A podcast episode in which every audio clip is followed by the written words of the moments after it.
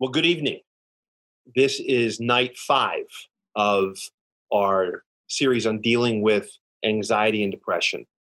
I hope that you've enjoyed the previous four evenings. We've heard from Robert Bax, Kelly Burns, Harley Snowd, and I'm really excited about tonight. Tonight is a, a good friend of mine. And uh, matter of fact, in 2016, in uh, January, the beginning of that year, I had just been pastoring here at Monclova Road Baptist Church since September.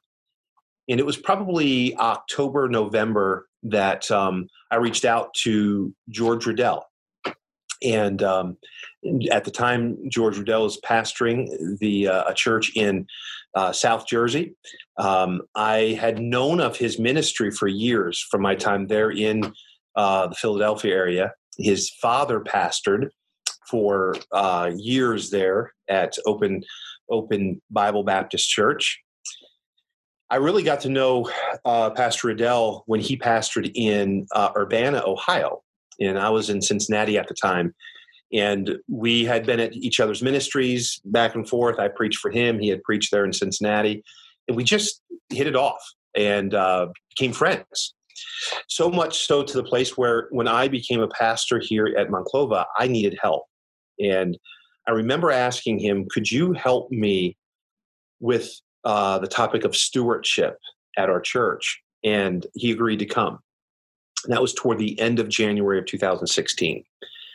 He preached an incredible message. Matter of fact, a message that if you were here at Monclova Baptist Church at the time, you won't forget um, many people might not remember his name and his face, but they remember the, the pastor that had the long rope on our platform. And he said, on the end of it was just a, a small amount of, of red tape. And he said, This is your life, and this is eternity, and what are you living for? And that message made an impact uh, on our church. You might remember that message and, and um, might have helped you tremendously. It was a blessing to me three or so weeks after he left Monclova Road Baptist Church preaching, he went back to his church, pastoring his church, his family. He's going to talk a little bit about that. Something began to change. And um, he probably didn't realize what it was immediately. But um, he's pastoring a church, he's traveling and preaching, he's walking with the Lord, right with the Lord, um, faithful husband, faithful father, pastoring a great church, and begin to experience something was wrong. And I want to stop there, hand it off to you, George, and I want you to introduce yourself and let's start from that place because you're more than just a pastor that counsels people going through depression this isn't just I've got my Bible college degree and now I'm a jack of all trades. I can help you with any problems. Something happened for an eight month period in your life that changed your life. And I believe because of God allowing you to go through that, you're going to be able to help hundreds, if not thousands, of people that are going to watch this video tonight because you've lived this. You've lived through this and you're still living in it. Tonight's episode, tonight's uh, final series is There's Hope after depression, after anxiety, and there's hope even when it doesn't all it doesn't fully go away. Sometimes maybe it's not as bad as it once was, but you're going to learn to live through it, and there's hope. And that's the message we want to give tonight. Thank you, Pastor Riddell, for being here and joining us in this series. And um, introduce yourself and tell us about yourself. Hey, well, thank you, Pastor Rands. And uh, I just want to say how much I appreciate your willingness to be able to do this to help. I know it's uh, primarily for your church family, but I believe that God's going to be able to use this with the people that you've already had on there uh, on this series. And um, so thankful for that. Thankful for the men that you have helping get this produced as well. Um, and as you said, my name is George Riddell. I'm the pastor of uh, Open Bible Baptist Church. I've been the lead pastor here for 10 years. and uh, thank the Lord for it. Matter of fact, um, I grew up here in this church. I took over from my father after he pastored for 43 years. I went away for six years and pastored in Ohio, and then the church called me back, uh, and I couldn't resist uh, coming back to a place that your pastor knows very well. And uh, the reason you say, well, why couldn't you resist? Because of really because of the uh, food, to be honest with you. Um, but uh, on a more serious note, we knew it was God's will. And uh, because of that, we, we had to come. Um, but as your pastor mentioned, that after I had preached at Monclova Road, um, I came home and uh, on February 23rd, um, uh, I went through uh, what I never thought that I would have to go through. Uh, I remember getting ready to preach. Um, I was upstairs in my office, I was praying, and all of a sudden I just started to weep uncontrollably. Um, did not understand why. Uh, I, I, cried out to Lord and said, Lord, uh, you got to help me get together. I've got to go out there and preach. I'll never forget the song that they were singing. I walked out, I was in the front pew area, and they were singing It Is Well With My Soul. And I started to lose it again. I ran to the back, and uh, one of our interns was was there, and I pulled myself together. Obviously, I didn't want him to see I, I uh, see me like in that state. Pulled myself together, and I asked the Lord to be able to help me. I got up and I preached. I told my wife something's wrong. I said I feel like my mind is broken. Something snapped. I don't know what's going on um, she said, You need to go home and rest. I said, I can't. I got to go to a funeral. She goes, You need to go home and rest. I didn't. We went to the funeral. Um, we left the funeral. She says, You need to get somebody to preach for you tonight. I said, No, I, have got to preach. I preached. Uh, people were coming out the door and said, Pastor, what's wrong? What's wrong? Something seems wrong. I said, I've got a bad headache, which I did. She goes, You need to go home and rest. And I said, um, I got a staff meeting. Uh, I said, I've got to be there. She goes, they can wait. I said, no, I've got to be there. Uh, I did the staff meeting. I remember texting one of my staff members, and I, I texted them after the meeting was over. And I said, uh, Brother Stone, so thank you. You're a good man. I appreciate all that you do for us. And that was the last time that I really communicated with anybody for about eight months. I could not get out of bed.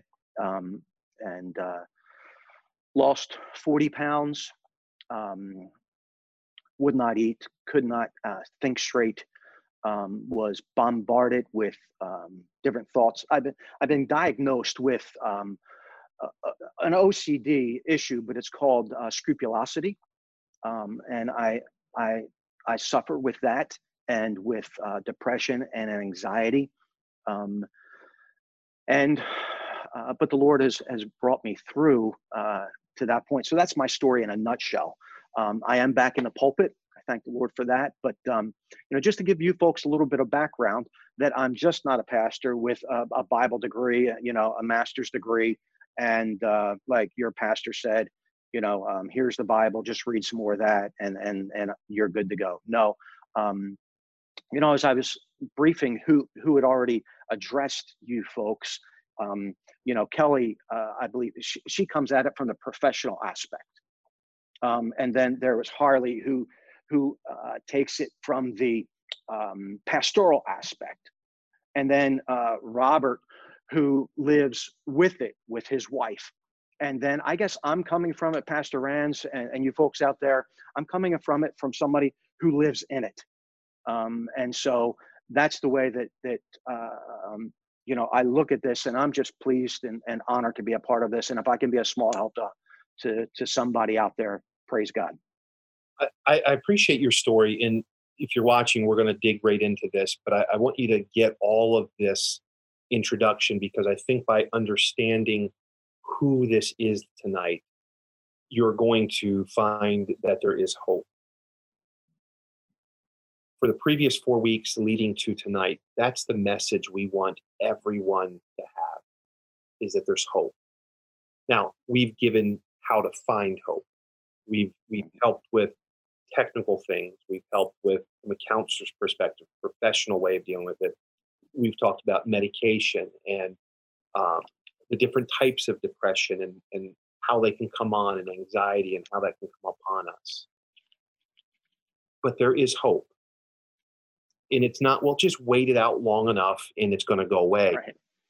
Right. Because um, it's not just waited out long enough. There's there's things that have to be done while you're going through it. It's not a battle that you can face alone.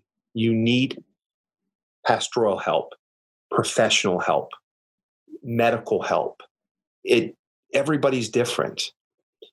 If you've made it this far, and we hope that we've brought everyone from night one to night five here, it's not that you're living in sin and God's mad at you. Right. Um, you weren't living in sin. You were faithful to your family, faithful to the Lord, faithful to the church. You were in the Bible. You were praying. You were being a help to other ministries and preaching. I mean, you you you were doing all the right things. And for some, um, they might be wondering this. I I've had bouts of it. Like I get into it deep and I think, okay, I'm coming out of it. And I have some good days, some good weeks, maybe some good months. Maybe I've had a good year. And then it comes back on me. And I get some relief and then it comes back on me. And um, that's where you, are going to come from a perspective of living in it. Mm-hmm. Maybe you're watching tonight and the hope isn't, don't worry, one day this is going to be gone. The hope is this through it, there's help. And through it, there's hope. And through it, there's Christ. And through it, there's counselors. And through it, you're not alone. Mm-hmm. And so that's what we want to find tonight. And so I appreciate your introduction. And um, uh, I think people are going to enjoy just getting to know you tonight. And I too want to um, thank you for being transparent. Um, we talked about this last four evenings the sti- stigma that comes with mental health. Mm. People don't want to talk about it because they don't want the stigma that, that comes with it. Mm-hmm. Well, then nobody gets help.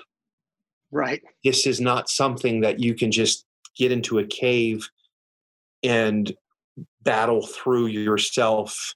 This is something that we need people like you to shine the light on and offer people hope. And so I want to thank you for that. I truly want to thank you for this, for for um, your participation tonight.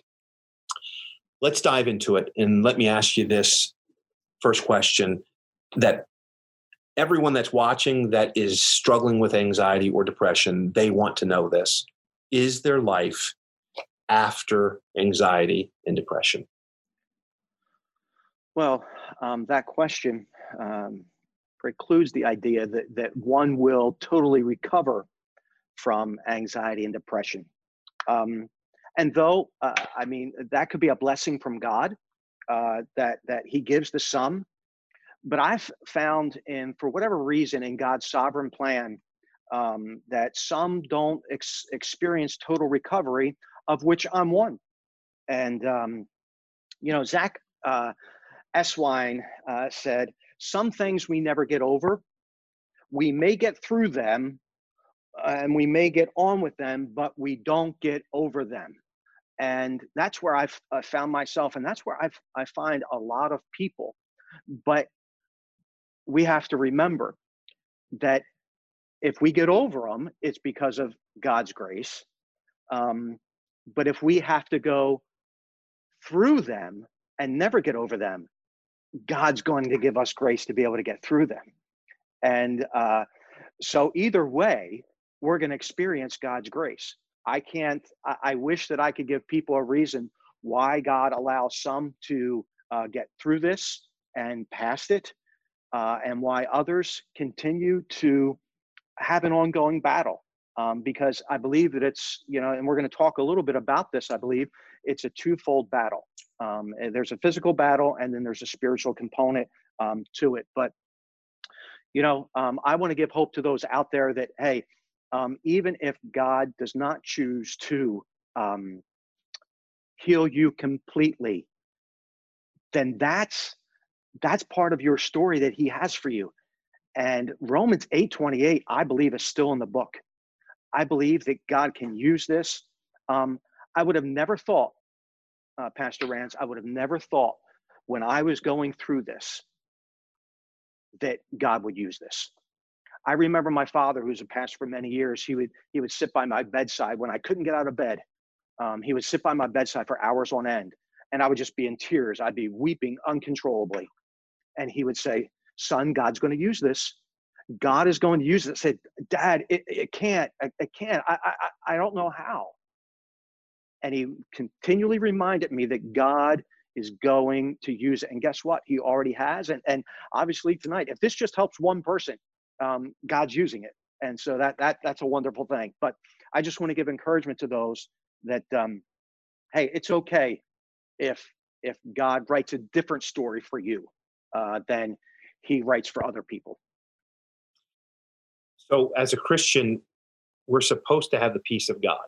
We're supposed to enjoy the blessings of God and you know when almost the danger of a prosperity gospel is you know that now that you're saved everything should be right in your life and you should right. be wealthy and um, no problems and can a christian really be depressed um, well let me back up and say um, i'll answer that. Yes they can but let me back you said we're supposed to have the peace of god. Um, so many times we we equate peace with a a feeling instead of peace with a person. And and the peace of god is jesus christ.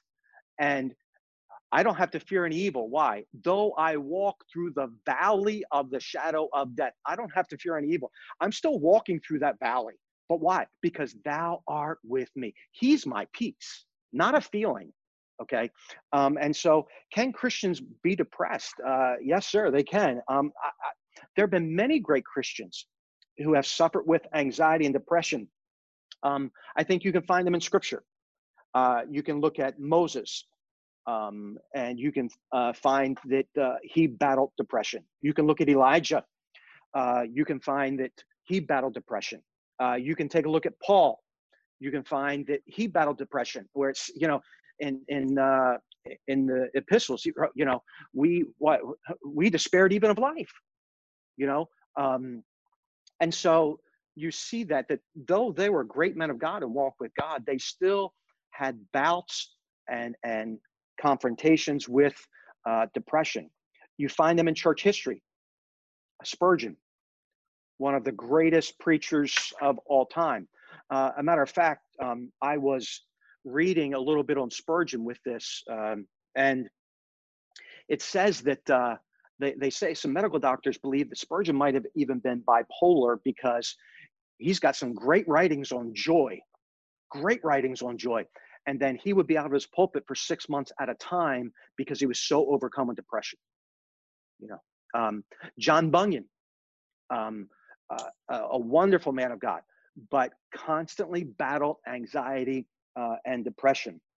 And if I could give maybe a, a help to folks out there, um, two books that I would I would recommend, and I think that they ought to be in every pastor's library um, and every Christian's library that even uh, may deal with this is uh, first Spurgeon's Sorrows by Zach Eswine. Spurgeon's Sorrows by Zach Eswine, and then when when the darkness will not lift by John Piper.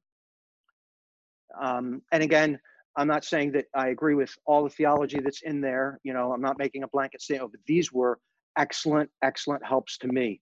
Um, but you find uh, people in scripture that have been um, depressed. You find people in church history that have been depressed. And guess what? You're finding people in the church today that suffer with depression. Um, it is an affliction. It's it's it's it's a real suffering. And do I have the peace of God in my life? Sure. Do I suffer with depression? Yes. Do I suffer with anxiety? Yes. Do I suffer with scrupulosity? Yes. But do I have the peace of God? You better believe it. When we, when you say you suffer with it, what does that look like? Um, what what does living in it really look like for you Um, and I'm asking you that, and I understand that everybody's story might be different. Mm-hmm. But I'm just thinking right now, uh, somebody's sitting there saying, "Why am I suffering? Am I the only one? Is you know, is there hope?" And, and if they can identify with you right now and see that you do have the peace of God, it is possible. There is hope. Um, it would help them this evening as they're watching this. Um, I think when you say when you say how how do you what does it mean to to suffer with this? Um, it, goes back to what you had mentioned in the in the introduction, where there are times where um, there's relief, and then there are other times where um, I'll put it to you this way: I, I go under. Um, the the only way that I know how to describe it, that people describe it different ways, that I feel like um, at times when I'm suffering with this, that I get my head right above the water level and I can breathe a little bit, and then a tidal wave comes again. And then I get my head above water, and then a tidal wave comes again. Um, and you say, well, how do you manage that? Um, the way that I manage it is I do not look internally, I look externally. I have to keep, and, and this might sound trite, uh, I, am not trying to throw it, uh, uh, an expression around um, lightly, but I have to keep my eyes on the Lord. If I turn inward and start doing introspection, trying to figure out why this is happening to me and what have I done wrong and what sin have I committed, and um, I just spiral. I just go further down. Um, I stop asking the questions, what if? What if are questions you can't ever answer um, they continually keep you spiraling. And so I look to the person of peace. I may not feel like I have peace. I, I may feel like I am drowning, but I, I, I look externally. That's the best way I can explain it. And you didn't, this isn't something you understood in February of 2016. Is this something that you learned after nine months or through those nine months or what place did you begin to learn that and begin to apply that to your life? It probably took me, I'm a slow learner. so it probably took me about a good six months, to be honest with you. And, um, and I, I even battle sometimes with keeping my eyes on the Lord with that because my tendency is to look, what am I doing wrong? Instead of looking at the person of peace and the Lord Jesus Christ um, because I want those feelings to go away. I, I don't want to feel like this. I don't want to think like this. I, I don't want to be filled with anxiety and fear. Um, and there's people out there right now that know exactly what I'm talking about. My wife would ask me, What are you afraid of? I don't know. I don't know. I, am just filled with fear. What, what, what, are you anxious about? I, I, I don't know. I'm just filled. So that lets you know that there are spiritual, but also physical chemical issues as well that you have to deal with. But the only way that I, I know how to survive, if you will, those waves, those tidal waves, is keep my eyes on the Lord. Are there certain things that trigger you? Um, yes, th- there are. You need to know um, the details of it, but do you stay away from those trigger triggers, or have you learned to deal with those triggers and find peace in in that right um, i've learned how to manage those triggers um, um, for me uh, if i don't manage them well um, i will i will be in a very bad place very quickly. Yeah. Yeah what um I, I appreciate that. I, I think I think that people are going to identify with what you're saying. And because they can identify what you're saying, they're going to get help through the next portion of of this series tonight. What are the aspects of anxiety and depression? Um, well, we've touched on it a little bit, but I believe that there are there are two aspects to it. There's the physical as well as the spiritual. Um, And I don't know about you, Pastor Rans, and the folks that are watching, but I, I, I would tend to believe that uh, those who suffer with this, who battle this affliction, um, don't just want to survive life. Um, they want to they want to live and and enjoy life. And um, I think that you have to look at it from both aspects. Um, the Bible tells us what that that God gives us a sound mind. Okay, so when we don't have a sound mind, where does that come from? Okay, um, you know, to have a sound mind. If we were to, to if somebody were to say, well, well, Pastor Riddell, what is a sound mind? Well, that has to do with it's the idea of being delivered or rescued. Okay, it's um, it's a mind that is now protected, that is safe, that's secure. That's why in Philippians, Paul talks about only think on those things what? That are pure, that are lovely, that are just, that are honest, that are of good report. Those things are of a sound mind. Okay. Um, so when we're at, so when we're tempted to fear, when we when we're tempted to be anxious, um, we can allow the Word of God and His Spirit to be able to help us um, and and help protect our our mind um, because our minds have to do in, in the word of god both physical and spiritual. I believe there's there's both aspects to it. So i believe you're going to be able to uh, be victorious in the battles you've got to confront it on both sides of spiritual and the physical uh, i don't think it's just one or the other good so the bible says that we are body we're soul and we're spirit. What does that mean in relation to everything we're speaking of tonight? Well, I believe uh, in relation to what we're speaking to here today is um, that we're interconnected beings.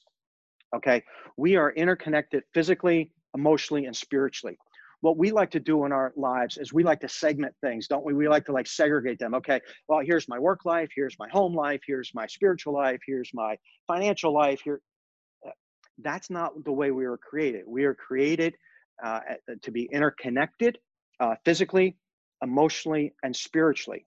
Um, and our our spiritual and emotional life they affect our physical life and our physical life will affect our spiritual and emotional life. For example, um, when you don't feel too good, when you got a headache, it's a whole lot easier not to um, show the, the fruit of the spirit and be joyful uh, than, than when you don't have a headache. You know, it's a whole lot easier to snap at somebody, you know, uh, when you're under pressure. Uh, what's that? That's your physical life affecting your spiritual life. Now, that's not an excuse for sin. I'm just using that as an example for all of us to understand that we are interconnected and we're going to have to do battles on both sides. At least, uh, Pastor Rans, that's what I've learned personally from me, and that's what's helped me. Yeah, that's what that's what we want to hear. We want to hear. We want help. So, does one's emotional well-being affect that person's spiritual well-being? I believe so. Um, uh, see, I believe someone who is emotionally weak will also be spiritually weak. And I believe the opposite is true. And now let me explain that um, because I'm not saying there, there are emotional people out there. there. Some may have a real tender heart. I have a very sensitive conscience. That's the way I'm made, okay? Um, but what I mean by that is that someone who is emotionally weak is spiritually weak. For example, someone who is very easily offended that's an emotional weakness, but it's also a spiritual weakness. Great peace have okay. thy law, and nothing, I love thy. Nothing can yes, sir. offend you. Yeah, that's right.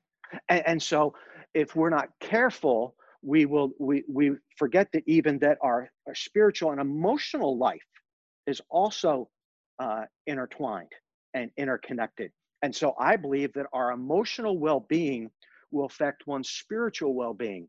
So, so you say, well, Pastor Dell, what are you saying? I believe as we're growing spiritually, we will also grow emotionally and it will help us.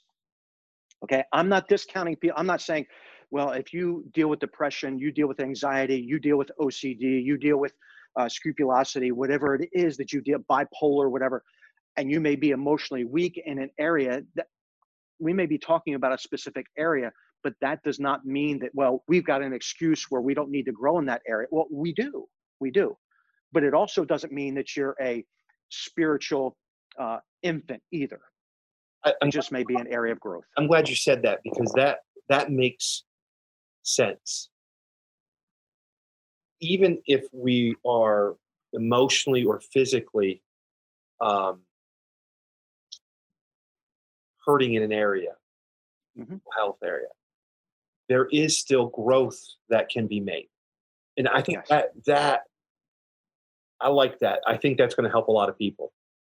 Because when you first said that, I'm thinking, hmm, wow, that's that's very judgmental of you. yeah. But then as you yeah. explained it, you're not saying that it's all spiritual. Correct. That just pray more, read your Bible more.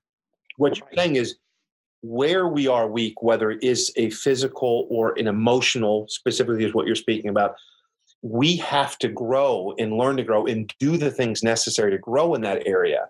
If we don't, we're not going to grow in the spiritual area because we'll become easily offended. We'll we'll rely upon our weaknesses and use those as excuses why we're not growing. Uh, that's wonderful. That's wonderful. Someone who's quick to anger. What's the scripture say? If you can't control your spirit, you're you're worse than a city without walls in Proverbs. What's that? That's a spiritual and an emotional problem. We're interconnected. So that just goes back to reinforcing what we've said all week. There's hope. Yes. Oh, most definitely. Because there there can be help. And because there's help, there's hope. And because there can be growth, there's hope. That's wonderful. That's wonderful. I, I want to look at the physical aspect first. Can we can we do that? Sure. Um, what are some of the, the physical contributors that need to be considered when a person is living with anxiety or depression? Okay, well, um, I think that's a great place to start because what's the Bible say? That our bodies are what? The temple of the Holy Spirit. So this is where the Holy Spirit resides in this physical temple here. Um, and I think uh, we need to do everything in our power to um, uh, keep our, our temple strong uh, and, and well conditioned.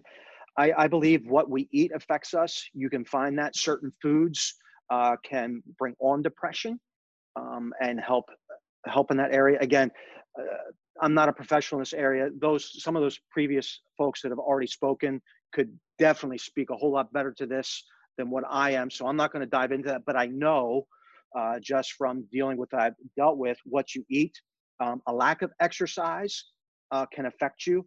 So they tell you um, to exercise. Um, um, a lack of sleep uh, can can affect us, um, and the people that we spend time with uh, uh, will affect us.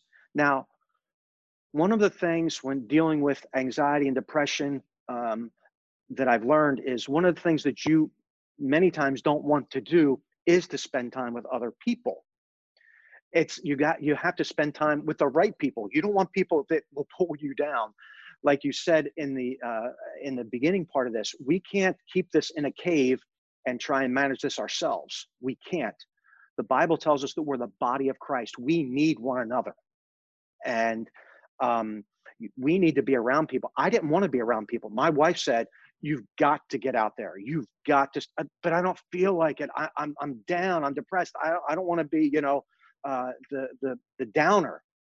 Um, but one of the best things for me was one of the things that I did not want to do, and that's being around the people of God and the right type of people. So, um, because these things affect us, we got to make sure that um, we are affected in a positive direction. And if we do this, this will help us um, and it will enable us to live instead of just survive. And that's what we want to do. The Bible's still clear. Guess what? All you out there that suffer with depression like me, all my the depression sufferers together, guess what? The Bible is still true for us too. What? That he has given us an abundant life. And we can enjoy life. We may have a different story than others. That's okay. But we can have an abundant life. Um, and I think that really what we uh, what I would encourage the listeners and those who are watching uh, to do to is to evaluate these physical areas, what you eat, the amount of sleep that you're getting, uh, the people that you hang out with, um, and and um, if you're exercising or not, and do something to be able to help that physical aspect of it. In, in what you're watching affects so much too. I, I think of oh. right now, um, people that are suffering with anxiety. Just turn the news on for three minutes, and you're oh. you're, you're triggered. Um, there's just so much negativity. I've told our mm-hmm. church, and if you're listening, church, I say it again. Um, social media sometimes just needs to be turned off. Stop going there and, and walking away discouraged and depressed and anxious. What we let in through our eyes and what we let in through our ears affects us physically. Yes. And, um, you know, medication might be an avenue and counseling might be an avenue. But if we're going to live in depression and and survive it um, and thrive through it, wonderful. Those things you just said are very very basic, mm-hmm. but very very difficult though, aren't they? Yes, they are. Um, you had mentioned one of my one of my triggers I found, Pastor Rands, is um, is social media that's one of my triggers. Um, I have to watch that. And uh, those who are watching, um, Pastor Rands is right on with that. Uh, I've got to watch that. Uh, that can really affect me uh, in, in, in a negative way uh, for uh, different reasons, maybe than for you, but it, it just it just does, and um, that's really good advice. These things are basic, but sometimes they're very hard to do. They really are. So, do, do you have someone, maybe it's your wife or a staff member, or friend, that encourages you in those areas? Do you have somebody that's asking you or watch, helping you with a diet while you were going through those nine months? I know you said you weren't eating, but was your wife trying to feed you the food that you your body needed? Does she give you that look if you begin to, you know, consume things? And I know that's a um, a basic question, but as we get older, our body changes, our chemistry in our body changes. And even the things that we used to eat, um, you know, you remember the days where we could eat a whole pizza, uh, you know, and then go to bed. And uh, yeah. you can't do those things anymore. We really need to see how important these very basic things are um, that we can help ourselves on the physical side of it um, so, do you have people that you've entrusted with now that keeps you, whether it's eating or exercising or sleeping properly? How do you approach that, and what accountability do you put in your life so that when you don't feel like doing those things, when you're in it, you you do those things? Um, I have I have a, a, couple people that help me with that, um, and I think that's an excellent question. All of us need to be accountable. And my main accountability partner is my wife. Um, she will tell me, you've, you know, you're putting in way too many hours. I can see, you know, if I start to get a little bit short with her, hey, what's going on? Uh, she goes, uh, you know, I, I, might even say, I didn't even realize it. I'm so sorry. Um, I've noticed you've been putting in X amount of hours and, and you're not resting the way that you should be, or you, you know, um, she's always asking me, let's go for a bike ride. Let's do this. You know, we, uh, we have a, a very nice um, treadmill in our home that we'll utilize. Um, and so I utilize my wife, uh, my father. Um, he does more on the spiritual aspect of it um, because he's been a pastor for uh, what 60 years now. Um, and I also I also go to uh, I have a counselor and a professional uh, medical counselor as well, um, and those two as well. And then uh, my deacons. Uh, my deacons uh, are very well well aware of my situation. Um, they were the first ones to know about it when this this happened, and so they helped me as well. They will uh, ask me from time to time, "How are you doing? What's going on, Pastor? I I think you're taking on too much." Um, I've got good men around me to be able to help me with that. So but for those out there, I, I still uh, seek professional counseling. Um, above me, those people that have been trained in that to be able to help me as well as I help others. You know. So, is it wrong for a Christian, um, or wrong for a person? Maybe someone's listening; they would say, "I don't identify as a Christian." Is it wrong to seek medical solutions to help with mental or emotional needs? Well, let me ask you this. We classify this as mental health, so it's a health issue. So let me ask you this question Is it wrong for someone to seek uh, medical solutions to help with diabetes? Is it wrong for someone to seek medical solutions to help with cancer? Is it wrong for someone to seek medical solutions to help with um, high blood pressure needs? I think if we answer those questions, because they're health issues, and like you said earlier, we put a big stigma around mental health. Physical health, we wouldn't think twice about. People get taking medication, going to a doctor, getting consultations. Well, well, we got to remember our mental health is still part of our health. and, um, uh, you know, what we think scripture talks to us about, that's a huge part. What we think uh, is in our hearts, those type of things, that's what we become. And so we need to make sure that our mental health is right. Um, and I, I think those who are suffering underneath this affliction, you may want to seek medical advice. Um, I'll be honest with you, Pastor Rance, I was totally against it before uh, when I first started on this. I refused to take any type of medication. Um, I fought it, fought it, and fought it.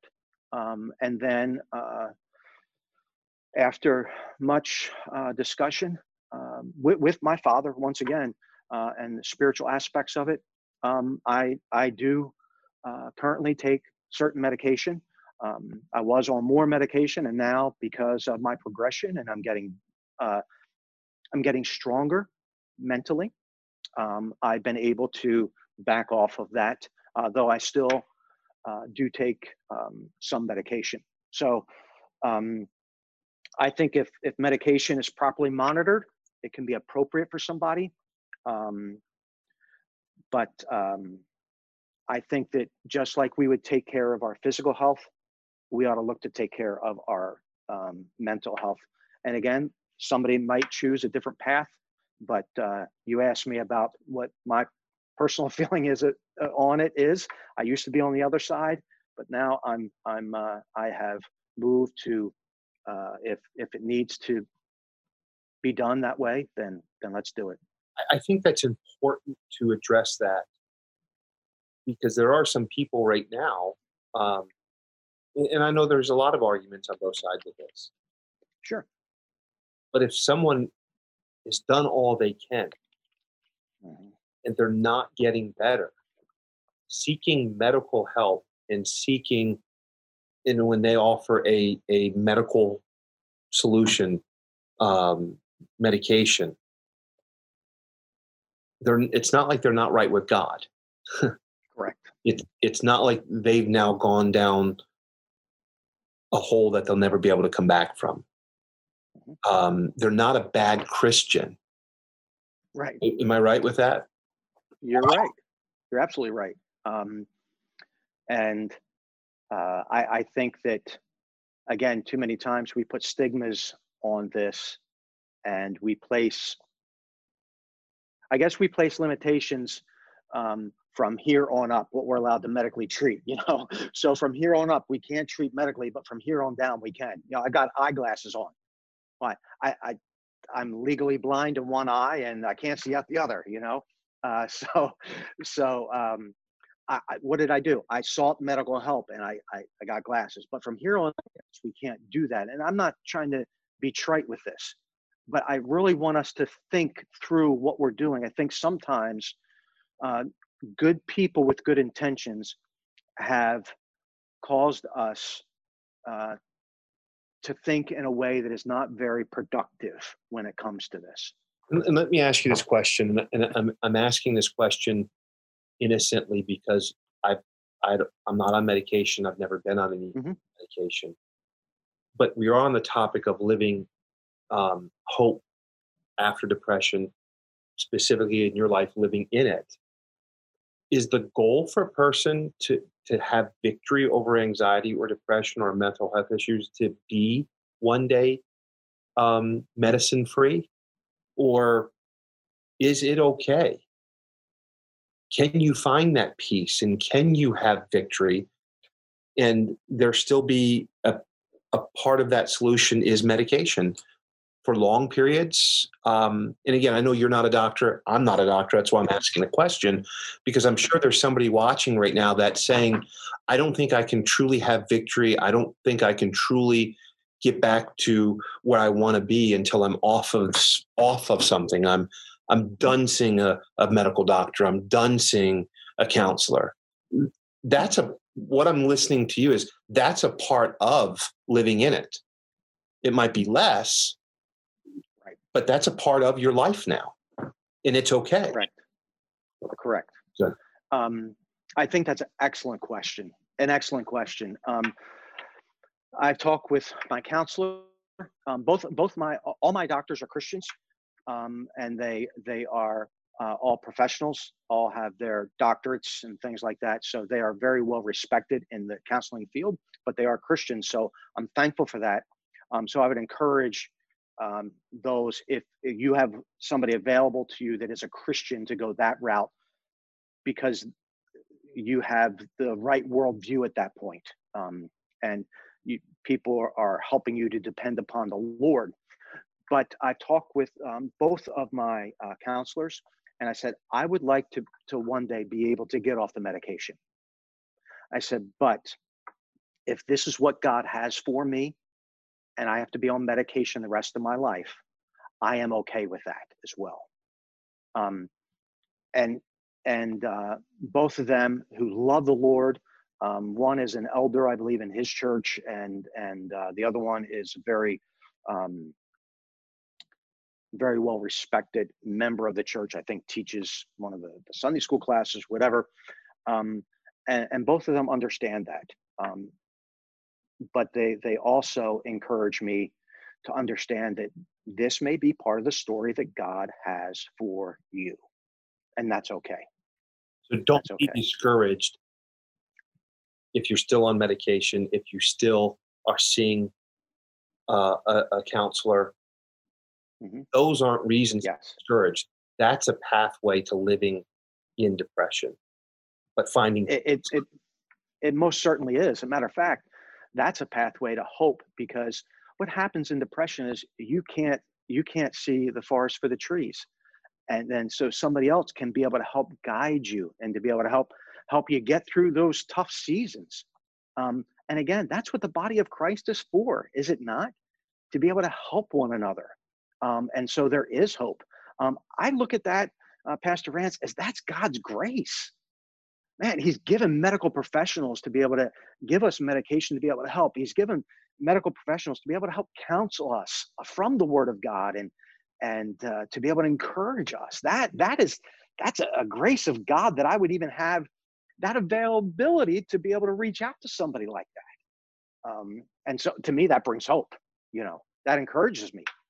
Well, I, I appreciate that. Um, and I hope that's helpful to someone tonight. I, I think you've, you've made some very good points, uh, helpful points that I really believe is, is going to be help to many here tonight. Um, what are some spiritual contributors to living with anxiety and depression? Because you said you suffer both anxiety and depression. Um, not mm-hmm. everyone suffers depression um, if they suffer anxiety and vice versa. But you, your testimony says you suffer both. So, um, really, you can speak into if somebody's watching with just anxiety or just depression or both. What are some spiritual contributors to living with these two things? Well, I, I think you know I've I've said recently that sometimes um, a lack of understanding breeds insensitivity. Um, and so before I under before I understood this, I would have told somebody, um, you need to go uh, read your Bible more. You need to go pray more. You need to memorize scripture more.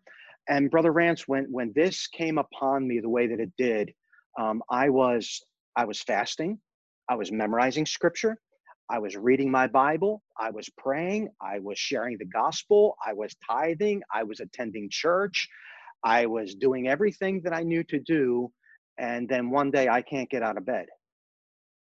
Okay, um, and so I was still afflicted. So then, um, what is the spiritual aspect of this? Well, first, I think that somebody needs to come to the realization that not only is it physical, but this is a spiritual battle. It is the battle for the mind. It is the battle for the mind. Anxiety and depression, um, scrupulosity, those type of things. What what what does it do? It takes the truth and it twists it. What is the devil known as? He's known as the father of lies. And so what happens is people who are dealing with those afflictions, they start to listen to the lies. They start to believe the lies. And so you've got to come to the conclusion that this part of this is a spiritual battle. Um, and it's a spiritual attack. Um, see, Satan will do whatever he can to disable the Christian and their testimony. And that's what he wants to do.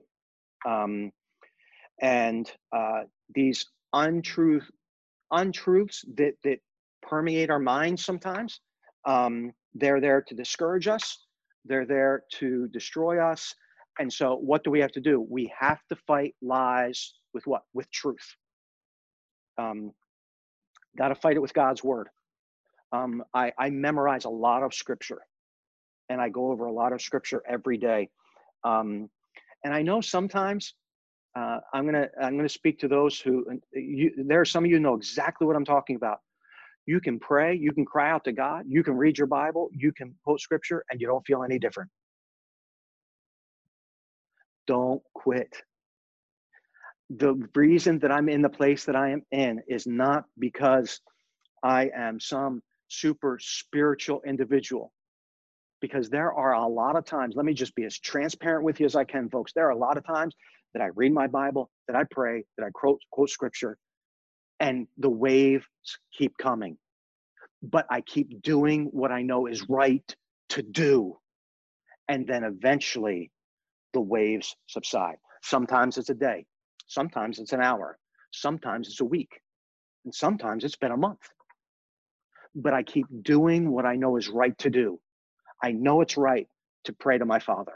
I know it's right to trust His word and believe His word and read His word. I know it's right to memorize scripture. I know it's right to share the gospel. I, I know those things are right. I don't feel them. I, I, I it feels like I'm a million miles away from God, but I keep doing what is right this is the story that God has for me. It's not a story I would have written for myself. And I know it's a story that you would not have written for yourself. But this is the story that God has written for us. But let's face it, the reason that, that we have what we have today is really because of us. So, what do you mean? Because of sin, right? And that's why we need the rescue of the gospel. That's why we need grace. Before, you know, when Adam and Eve were first created, there was no such thing as anxiety, no such thing as depression, no, no such thing as scrupulosity, no such thing as OCD. And then, man, we blew it, right? So God is taking something very awful and he's writing a beautiful story with your life. He's entrusted you with something. You say, this doesn't look much like a gift. I know, but I've had to come to realize that he's entrusted me with something and I am able to help people that I really couldn't help before. It because I didn't understand, I was insensitive, and to be honest, I was ignorant. I would have just told them, like many pastors do, this is spiritual and you just need to read your Bible. You're just not right with God. No, I think we need to continue to hold on to what what truth is. Um, and even when it doesn't seem like it's working right away, just do what's right. The Bible tells us to think on those things which are true and to bring every thought in the captivity of Christ. If it doesn't line up with the word of God, that's what it means. bring you're bringing captivity. So wait a second, what's the evaluation? Not my thoughts, not my feelings. Evaluation is the word of God. Wait, I'm bringing that thought into captivity. It doesn't line up with the word of God. Then I get rid of it. I don't think on that. I remove that from me. Okay. Those are decisions. And that's the way. Yeah. Now, so that when the wave comes, yes, you can't think or make decisions. You've already made that decision. Is that what I'm hearing? Yes. Yes. It's. Um, I have a, a, young lady in our church that is, is suffers with bipolar disorder, um, depression. She has uh, a wonderful young lady. I mean, great girl, but she suffers greatly um, with multiple um, mental health issues. And I've been working with her and telling her, look, she goes, uh, what should I do when I feel good? I said, continue to do what you know is right. So that way, when you don't feel good, you can battle through it. Um, again, it's a battle. And in a battle, you don't let up. You just continue to do what's right, whether you feel good, you feel like you're winning the victory, or whether you feel like the the battle's you know um, beating up on you that day. You just continue to have to do what's right. And what happens is, what I found, Pastor Rans, is I've gotten stronger. I've gotten stronger through this, so that way I can I can fight by God's grace through it a little bit more. So I don't have to um, go to counseling as much. I told you before, I've been able to uh, back off one um, medication uh, completely. Um, and so, by God's grace, I've gotten stronger in that area. I, am nowhere near out of the woods, but um, I'm thankful for the grace of God. And I know there's hope. I, I'm, I'm an example of it. And I'm nobody special. I'm an average Joe. I'm an average Joe. That's good. That's good. I, I love your transparency. And I think that those that are watching tonight are going to be able to identify with that and find find such truth in that. We've spent a lot of time, and I appreciate it. I, I would like to ask you one more question and uh, sure. deal with this topic. What do you do that helps you stay alert to the battle of anxiety and depression? Uh, that's a that's a really good question. I, I'm going to ask a question. I want everybody who's listening or watching who talks to you the most? Um, and some of you guys might say, "Oh, it's my wife," or it's this. No, the person that talks to you the most is you. For example, when you get up in the morning, you start thinking, you start talking to yourself. Well, okay, I got to get this, I got to do this, I got to do that.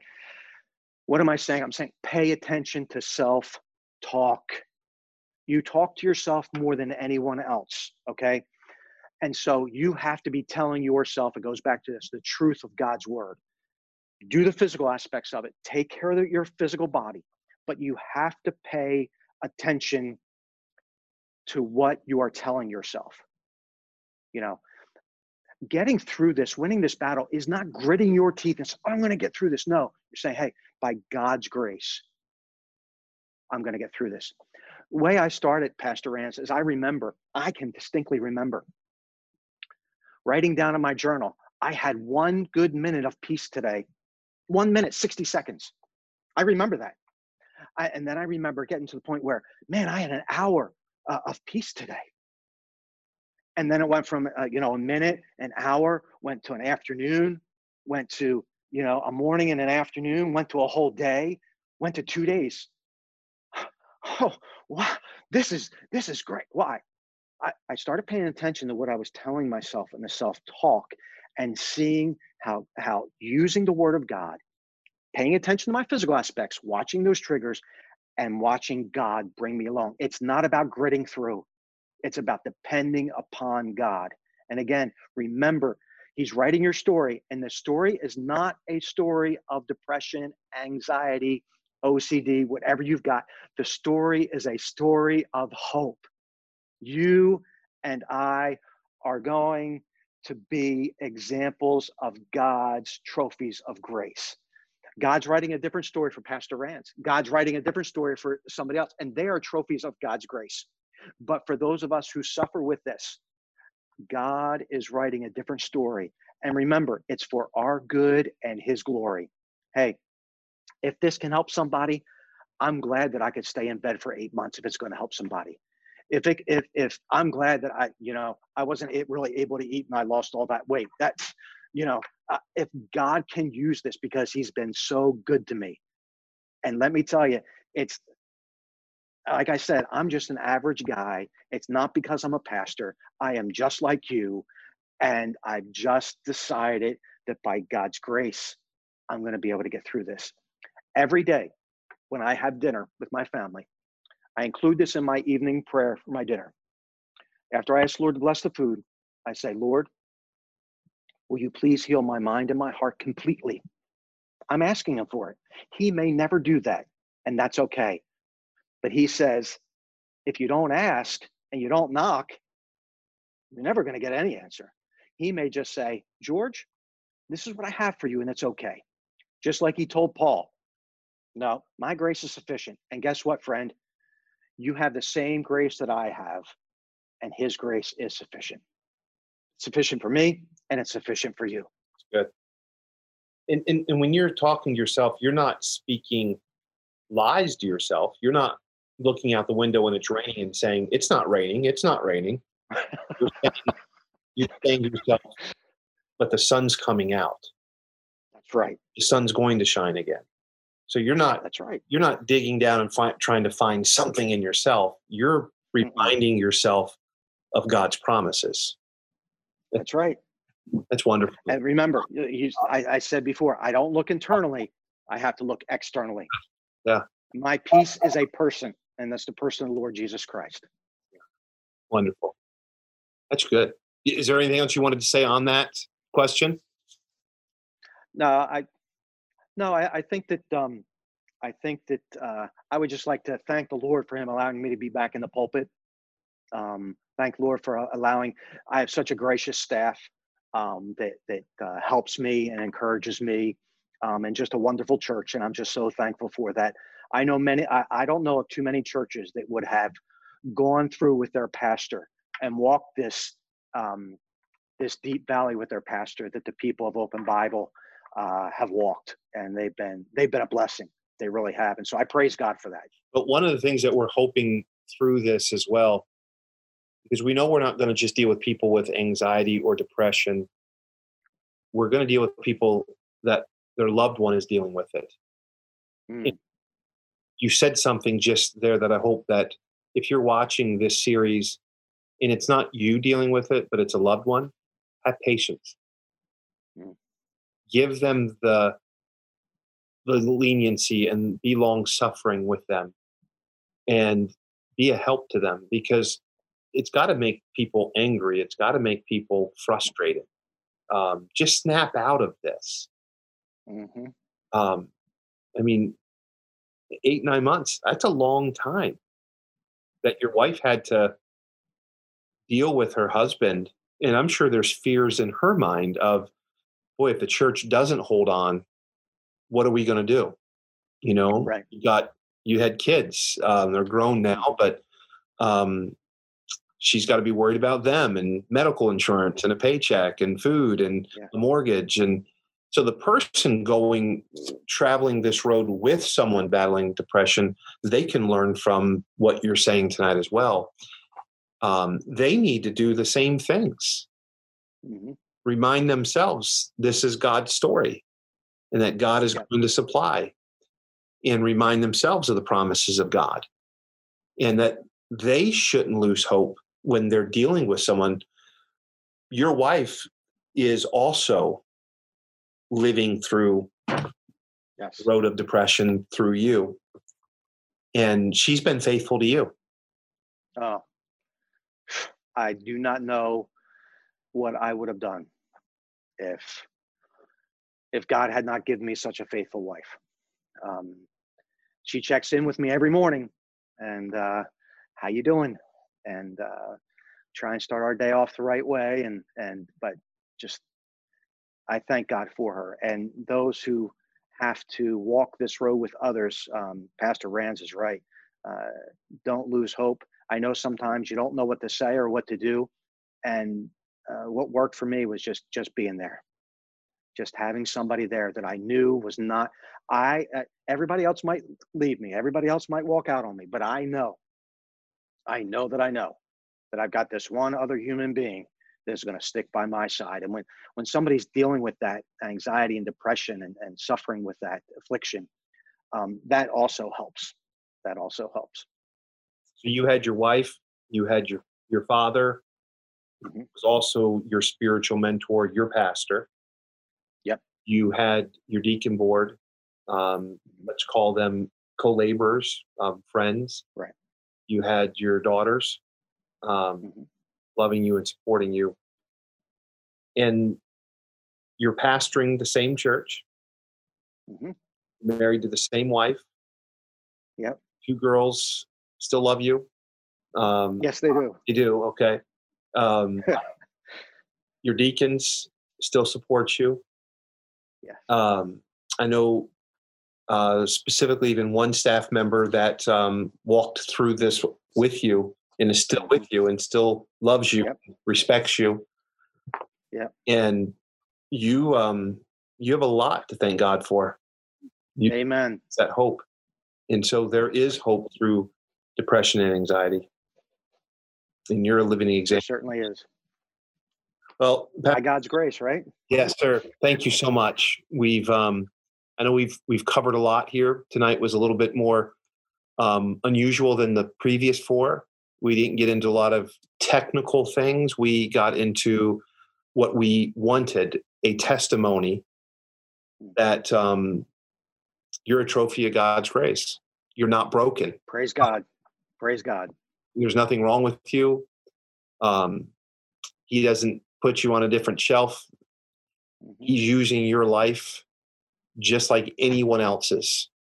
And you're giving him the glory. And I want to encourage you this evening if you are watch have watched this complete series, you found what is anxiety, what is depression.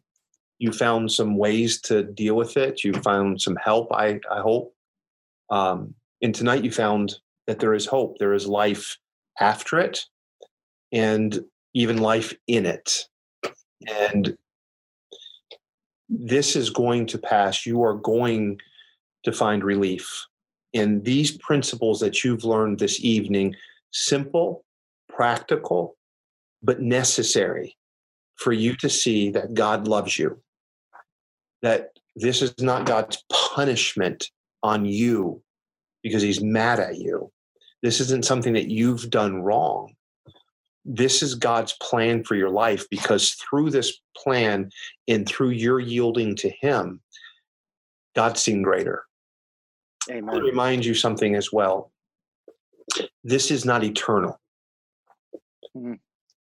God's promised in His Word that we are going to either by death or by rapture, we are going to be in heaven. We're going to have eternity with Christ and we're going to receive a new body. no more sorrow, no more pain, no more suffering, no more medication. Revelation tells us this He's going to wipe away all of our tears. And I think that He's going to wipe away all the memories of that causes the de- depression, the anxiety. You're not going to live with this for all of eternity. And um, Pastor Riddell, you preached that message, that little red tape on that long 200 foot rope or whatever it was um, is only a story in this life. That's right. There's an eternity that you're not going to suffer with it, that you are going to be healed. And so, if nothing else, there's hope. Maybe you into each evening, and I want to let you know that that hope only comes through Jesus Christ. Hmm. It comes through the gospel it, not through religion, not through church membership, not through baptism, not through good works, not mm-hmm. through um, digging deep and finding it in yourself. It comes through the gospel. Jesus said that I am the way, the truth, and life. No man cometh unto the Father but by me. He tells us that He is the way to heaven. He came to this earth, He died on the cross between his birth and his death on the cross, he lived a sinless life, born of a virgin. He is the Son of God. He came here for one reason, one reason only, to be the payment for our sin debt. Bible says the wages of sin are death, but the gift of God is eternal life through Jesus Christ our Lord. Jesus went to the cross, his blood was shed so that the sin that has com- been committed by all mankind has a a um, a pardon can mm. be given and the Bible says, if you confess with your mouth the Lord Jesus and believe in your heart that God hath raised him from the dead, thou shalt be saved. The gospel message is this man is dead in trespasses and sin and hopeless. But Jesus Christ, for God so loved the world that he gave his only begotten Son. And this is the message that whosoever believeth in him should not perish, but have everlasting life. Hmm. Jesus Christ came died on the cross, shed his blood as the payment for your sin. He was placed in that grave, and for three days his body lay dead in that grave.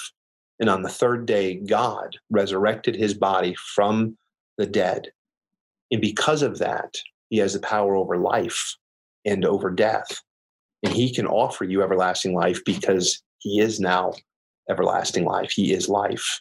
And so, if you don't know Jesus Christ as your Savior, the first thing I would hope that you would do is trust Jesus Christ as your Savior. And I would love to help you with that decision and talk with you. We'll put our church information in the notes below, and I hope that you'll call and trust Christ as your Savior. And then put all of these things in practice that you've learned over the last several evenings in all of the things tonight that were so so valuable. Begin to put those things in place and realize that there's hope. There's hope in life. Don't give up. Don't quit. Checking out of life now is not the option, is not the answer. The answer is Christ and finding hope in Him. I want to thank you once again, Pastor Riddell. I want to thank you for your wisdom, your transparency, your willingness to be a help. I want to thank our audience that um, has stayed with us for these five evenings. I want to thank you for watching. I want to thank you for uh, investing your time in this. And I truly pray that this has been a help and a blessing to you. God bless you.